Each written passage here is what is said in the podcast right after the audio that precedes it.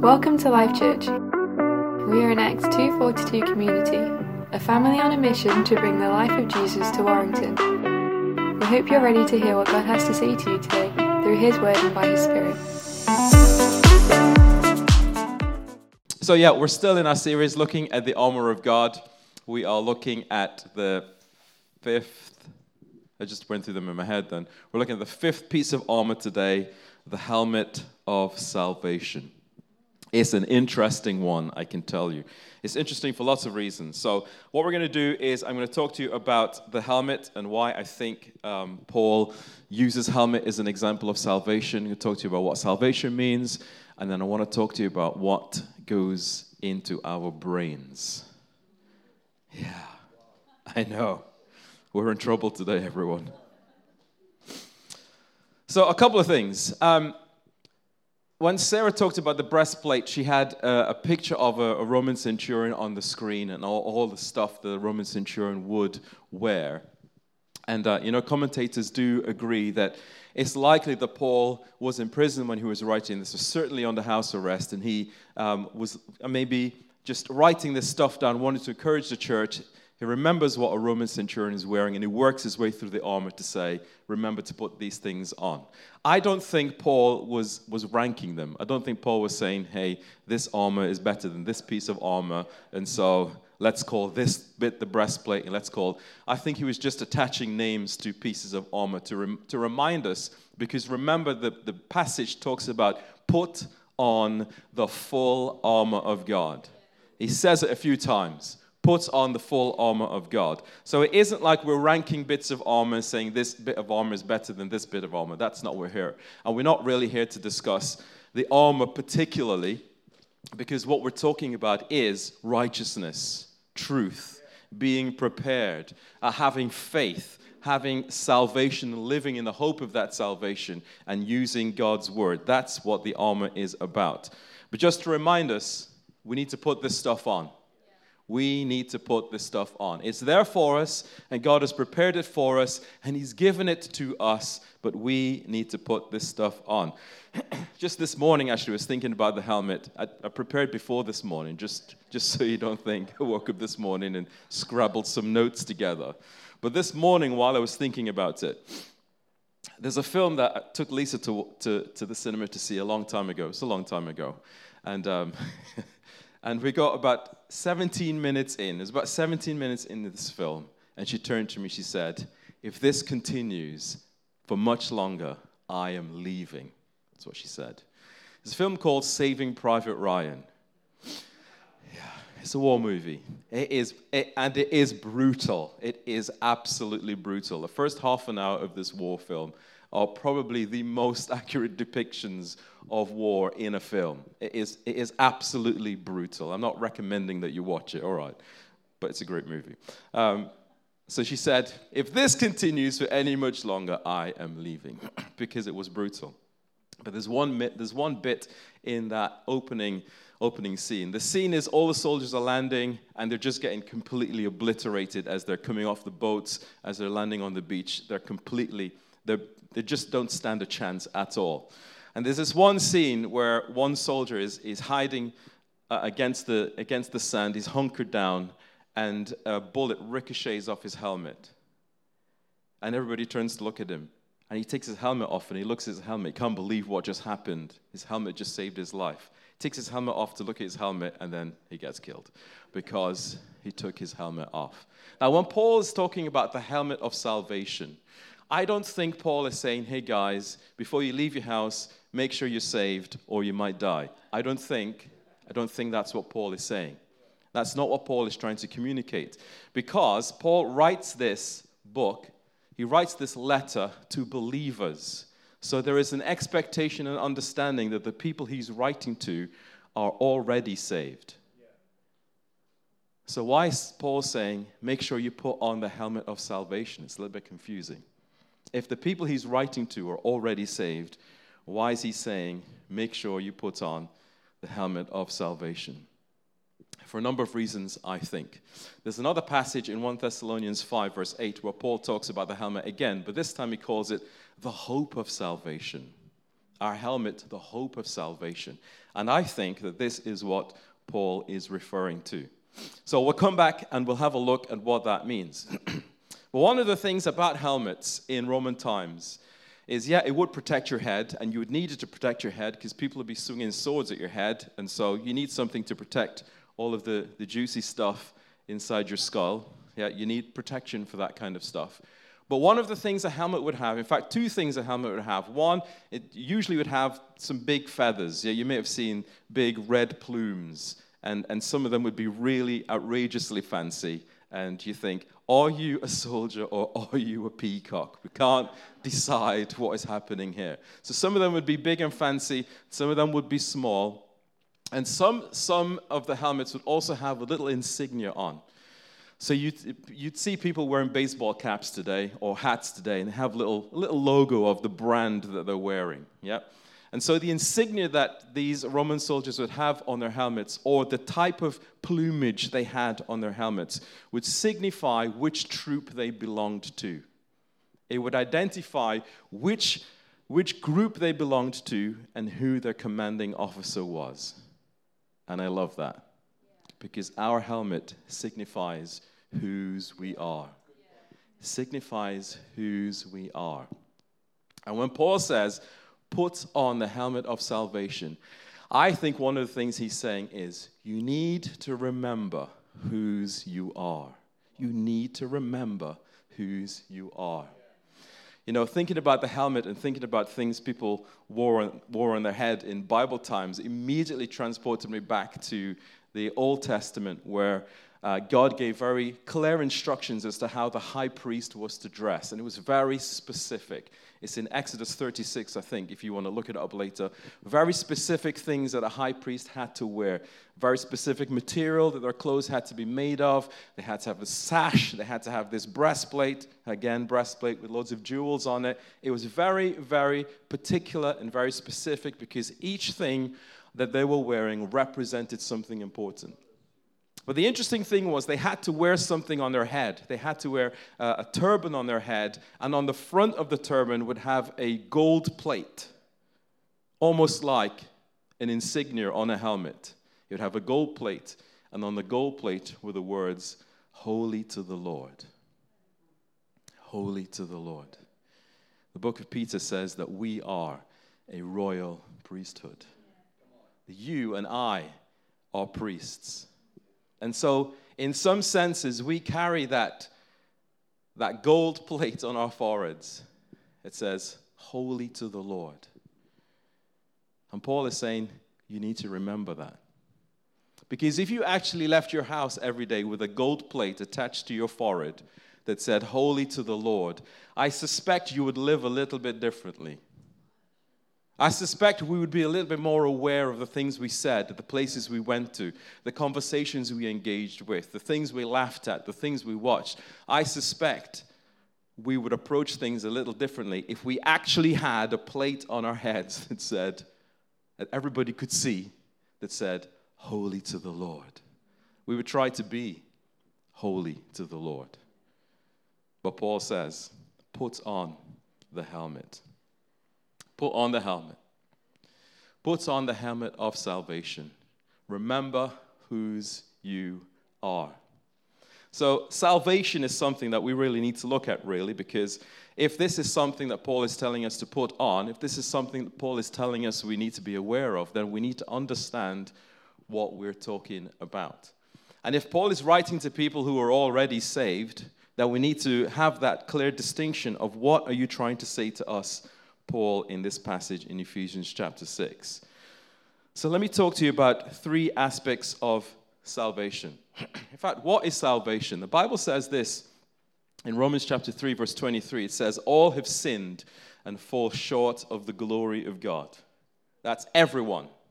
There's no exception to the rule. There's no, most people have sinned, but some people are really good so they don't count. All have sinned. The Bible makes it very clear that we have all done things that have separated us from God. We fall short of the glory of God. And all are justified freely by His grace through the redemption that came by Jesus Christ. I mean, that, at that point, that was a good point to say yes. Because without that point, we are doomed. We are in trouble. So the fact that the verse says, all are justified freely by his grace through the redemption that came by Christ Jesus, that's a good point. At that point, that's a good, a good moment to say, Amen, and to be grateful, because I am totally grateful for that. Because without that, we are in trouble. All have sinned. I remember someone saying, nobody says these things anymore because they're a bit cheesy, but someone was explaining that you can, you can go to church every Sunday and the older people will get this. You can go to church every Sunday, you can be part of a community, and all of that stuff, and that is brilliant for you to do. But that does not make you someone who follows Jesus. It doesn't. Any more that sitting in McDonald's makes you a hamburger. It doesn't. You're just in a place. You're just in a place. The Bible says in Romans chapter 10, verse 9 to 10, if you declare with your mouth Jesus is Lord, and believe in your heart that God raised him from the dead, you will be saved. For it is with your heart that you believe and are justified, and it is with your mouth that you profess your faith and are saved. Salvation is a free gift that is provided for us, but it is something that we need to accept for ourselves. Isn't something that your dad can do for you, or your mum can do for you, or your friends can do for you. It is something that every individual needs to accept. we need to come to that place where we say, Yes, Jesus, I thank you for what you did for me, and I accept that you are who you say you are. If we declare with our mouths that Jesus is Lord, and believe in our hearts that God raised him from the dead, you will be saved, it says. So, salvation is a free gift. God makes a way for us when there is no way for us. And maybe when Paul says, put on the helmet of salvation, maybe what he's saying is, remember that you cannot do this by yourself. That if Jesus didn't make a way for you, you'd be doomed. Salvation is recognizing that we're in a state where we could do nothing for ourselves and we reach out for a Savior. So, there are three aspects of salvation I want to quickly uh, go through just, just so we have a, an understanding what we're talking about. Because there's, there's saved, we have been saved, there's we are being saved, and we will be saved. The three aspects to salvation, you see. Ephesians chapter 2, verses 8 to 10 says this For it is by grace you have been saved, have been saved through faith. And this is not from yourselves, it is the gift of God, not by works so that anyone can boast. For we are God's handiwork. Some versions say masterpiece. You are God's masterpiece, created in Christ Jesus to do good works, which God prepared in advance for us to do. It's by grace you have been saved. Jesus made the way. When he died on the cross, and you know, we're starting to ramp up to Easter, um, uh, looking at uh, celebrating everything that Jesus did on our behalf. When he died on the cross for us, he made a way, and it is by that grace that we have been saved. When we made that conscious decision to say, Jesus, I appreciate, I understand, I thank you for what you did in my life, that moment is where we have been saved. I went to church probably since I was born. My parents would take me to a Presbyterian church every Sunday. and, uh, and that was my experience of church. And uh, frankly, I was bored. Uh, it was one of those churches where you'd, you'd stand up and sing a hymn together, and you'd sit down, and then there'd be a reading, and I could tell you the whole, I could tell you the pattern because I went there so regularly.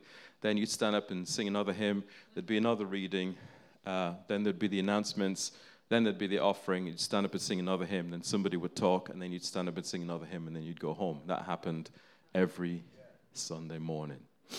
And, and it was full of, it wasn't, well, full. There were, there were lots of elderly people there. There wasn't many young people there. Uh, my dad sang in the choir, so he would go every week, and uh, we had no choice, so we would go every week. And that was my experience of church. But around the corner from where I lived, there was a Pentecostal church, and they had a Sunday school that they ran on a Sunday afternoon, and I would go to that, and I loved it. Because, well, because it was Sunday school, it was aimed at children, so obviously I was getting understanding the things that were happening. And I loved the stories, loved Bible stories when I was little. And in Sunday school, one of the things they would do is they would do a season of stories and then they'd have a quiz and they'd ask you questions about the stories. And I would win every quiz because that's how my brain works. I remember stories. So I had a bit of a reputation in this Sunday school for winning the quizzes, and, uh, but not being a Christian. Yeah? So, so you can imagine how that was going down in the Pentecostal church. Who is this kid who keeps winning all the quizzes, but doesn't come to this church, and as far as we know, isn't a Christian? So I went to that Pentecostal church a lot every, every Sunday for Sunday school. And then, of course, as I grew up with the people in my Sunday school class, uh, they invited me to go to youth. And I would go to youth every Tuesday night, and, uh, and it was great. I was enjoying it. And then somebody talked about what Jesus did. And I realized that even though I had been going to church my whole life up to that point, that even though every Sunday I'd been going to church my whole life up to that point, and I knew so many Bible stories, and and I thought I was a good person. I didn't. I was a good student at school. I never got into trouble really much. I never got caught. That's probably a better way to say that. I was a, I was a good boy. But I realized that actually, as far as goodness is concerned, it's like filthy rags in comparison to the goodness and the grace that God has bestowed on us. And I realized that I needed to make a decision. I was 14. I remember the night well.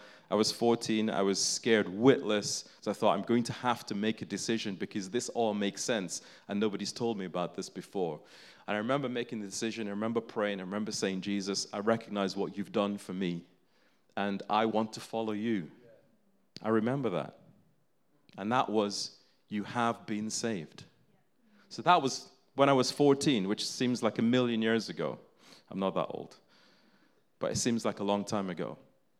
And that's that aspect of salvation, that moment where we encounter and understand who Jesus is and what he has done for us.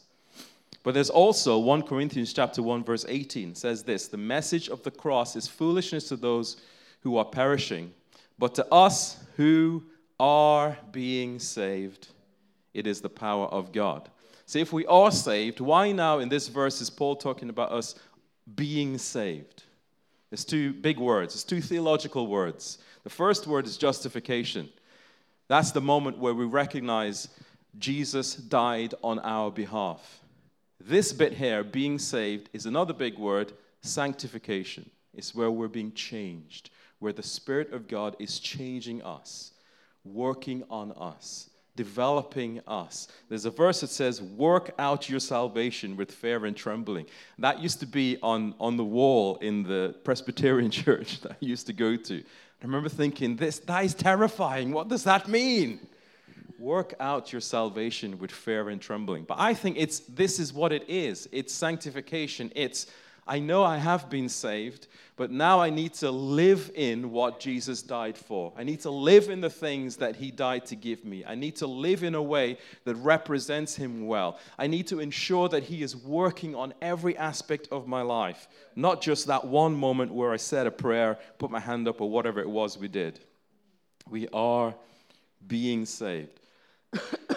God is at work in you. I want you to know that. God is at work in you. He is. He says he would. He said he would be. Philippians chapter 1 verse 16 says, he is able to complete what he started. He's able to complete the work he started in you. And I don't know what you're like, but I know that I need work. I do. My wife would probably say I need a lot of work.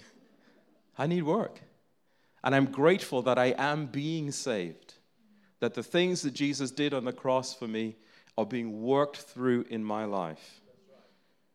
I'm prayerful that, that this year, if I looked at who I was and I looked back at myself last year, that I have grown somewhat.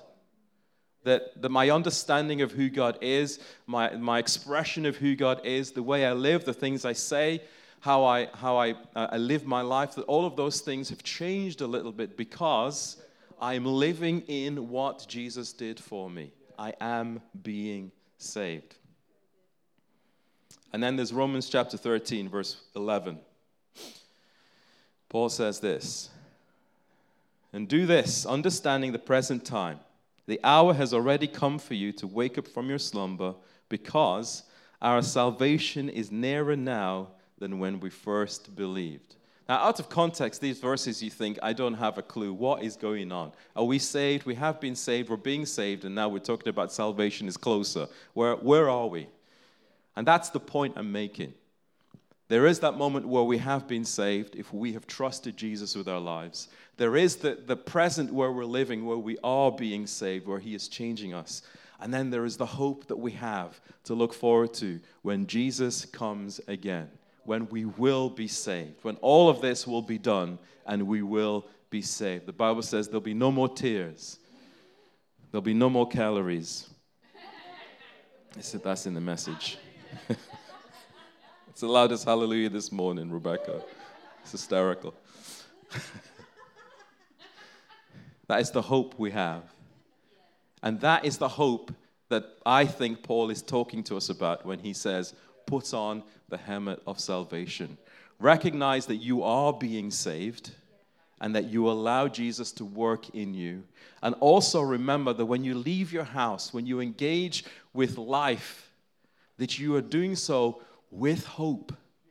You have a hope. You have a hope. I can't remember which book it was that I read recently, but the author was talking about um, Christians and how actually, and I love this phrase, as people who have a hope, on a day to day basis, we should be people who carry a sense of, in fact, the way he said it is, we should be a non anxious presence in our world. We should be non anxious presence in our world. Because what do we have to worry about? We have a hope. We have a hope. This is a grim illustration, so I apologize, but um, I think it helps. 1950. Animals die in this illustration, all right. In, 19, in the 1950s, um, Professor Curt Richter, his name was, he performed an experiment with rats because, you know, that's, it's better to do it with rats than with people, I guess. So he performed an experiment with rats. and I don't know exactly what he was trying to do, but he noticed something about rats. And so, as these sciencey people, that's what I'm calling them, as these sciencey people tend to do, they think, oh, this is interesting, we'll pursue this line of, of study. And so he had these rats in a bowl of water, put the rats in a bowl of water, and they would swim around for a bit, and then they would drown. So within an hour, even though there were rats that he'd got from the wild that were used to water, I guess, he'd put them in the water, they'd swim around for a while, and then they'd die thought, well, okay. Not quite sure why you're doing that, Professor Curt. Well, then he had another set of rats, and they would swim around in the water. And just when he thought they've had enough, he would take them out, and then he'd put them back in. And the rats that he took out and put back in would stay alive for 24 hours. And he thought, why, why is this? Is it because I gave them a rest? Little rest, I took them out, and then I put them back in. Why do they why do they carry on for another 24 hours when the other rats died within an hour? And he decided it was this they had hope. They had hope. They experienced that moment where someone took them out and then put them back in. And they thought this could happen again. And that's what kept them alive for much longer than the other rats. You cannot I know we're talking about rats here, but let's talk about humans. You cannot underestimate the power that hope has in your life. We have a hope. We have a hope that Jesus is working in us now and that Jesus will return again. We, that is a powerful hope. And we need to remember that when we leave our houses every day, when we put on the helmet of salvation, we're living in a place that says we have a hope. We have a hope. We have a hope. and so when you leave your house and you put on the helmet of salvation, metaphorically, please don't get a real helmet.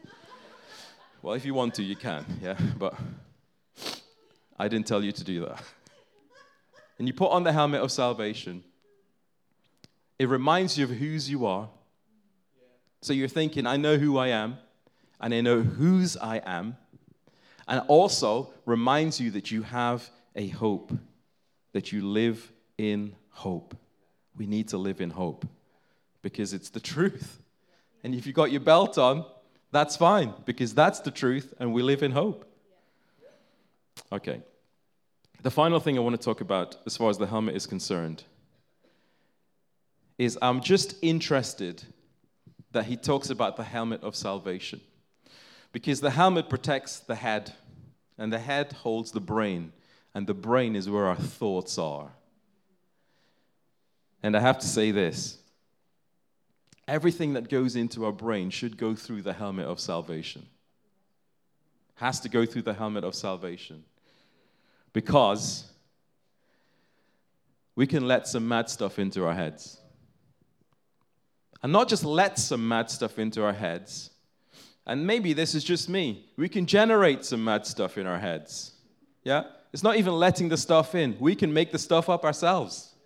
We can. And all sorts of mad thoughts can happen in our heads that aren't true and are anything to do with the hope of salvation that we have or the hope that we have that Jesus is working in us on a day to day basis. We can have that sense of discouragement that sense of doubt, that sense of really being down on who we are, of imagining what other people are thinking about us. I do this thing where I have conversations with people in my head. Yeah? And uh, I win every argument, it's great. but I have conversations with people in my head. It isn't real. But I, can, know that I can do that. And sometimes, I must have said this before, sometimes Lisa will say, What are you saying? And I'm just saying no out loud because I realize what I'm doing. I realize that my head is doing this thing, or I'm having this conversation, or I'm thinking about something that I know does not align with who God is or what God, God wants for my life. And I have to say no out loud. No. Just no. No. And maybe now, instead of saying no, I'll pretend to put a helmet on to go through the go through the motions to remind me I need to have the helmet of salvation on. The Bible says in Romans chapter 12, verse 2, that we will be transformed by the renewing of our minds. Transformation comes by the renewing of our minds. but how do we renew our minds? How do we prevent these things from getting into our heads? Martin Luther wrote um, a, a, kind of a, a commentary on, I think it was on the Lord's Prayer. And he got to the bit where he's talking about temptation. And he writes this bit about temptation. There's just one bit that I want to I want us to focus on, but I'll read the whole thing so you get the context. He's talking about temptation. He says, Thus you see that temptation can be avoided by no one, but resistance may be made and with prayer and recourse to divine aid, we can put ourselves in readiness to meet such designs. In the book of an old father, we read that a young brother expressed a desire to be rid of his thoughts. Thereupon, the old father said, Dear brother, you cannot prevent the birds from flying in the air over your head, but you can prevent them from building a nest in your hair.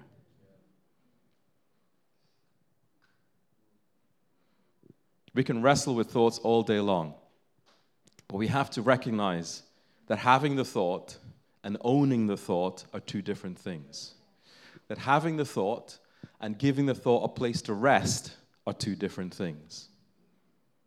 And so we need to have that awareness that I will not take ownership of this thought because this thought does not line up with who God says I am or who God says I should be.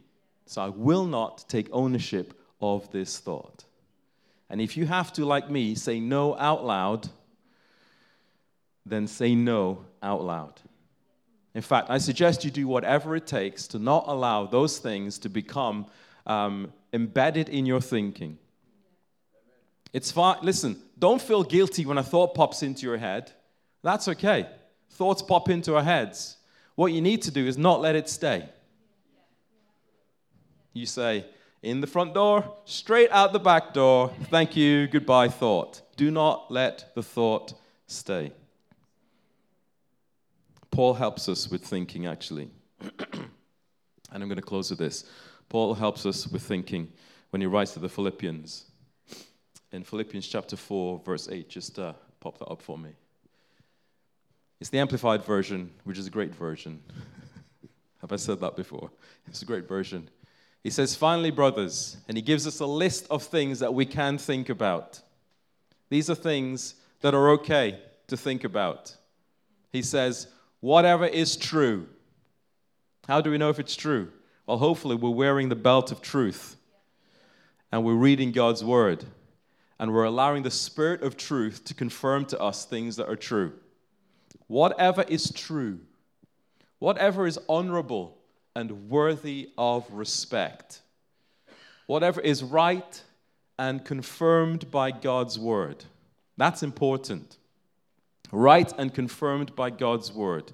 Not whatever I think is right and I've found some scripture to make it look like it's God's word. Those are two different things. Whatever is right and confirmed by God's word.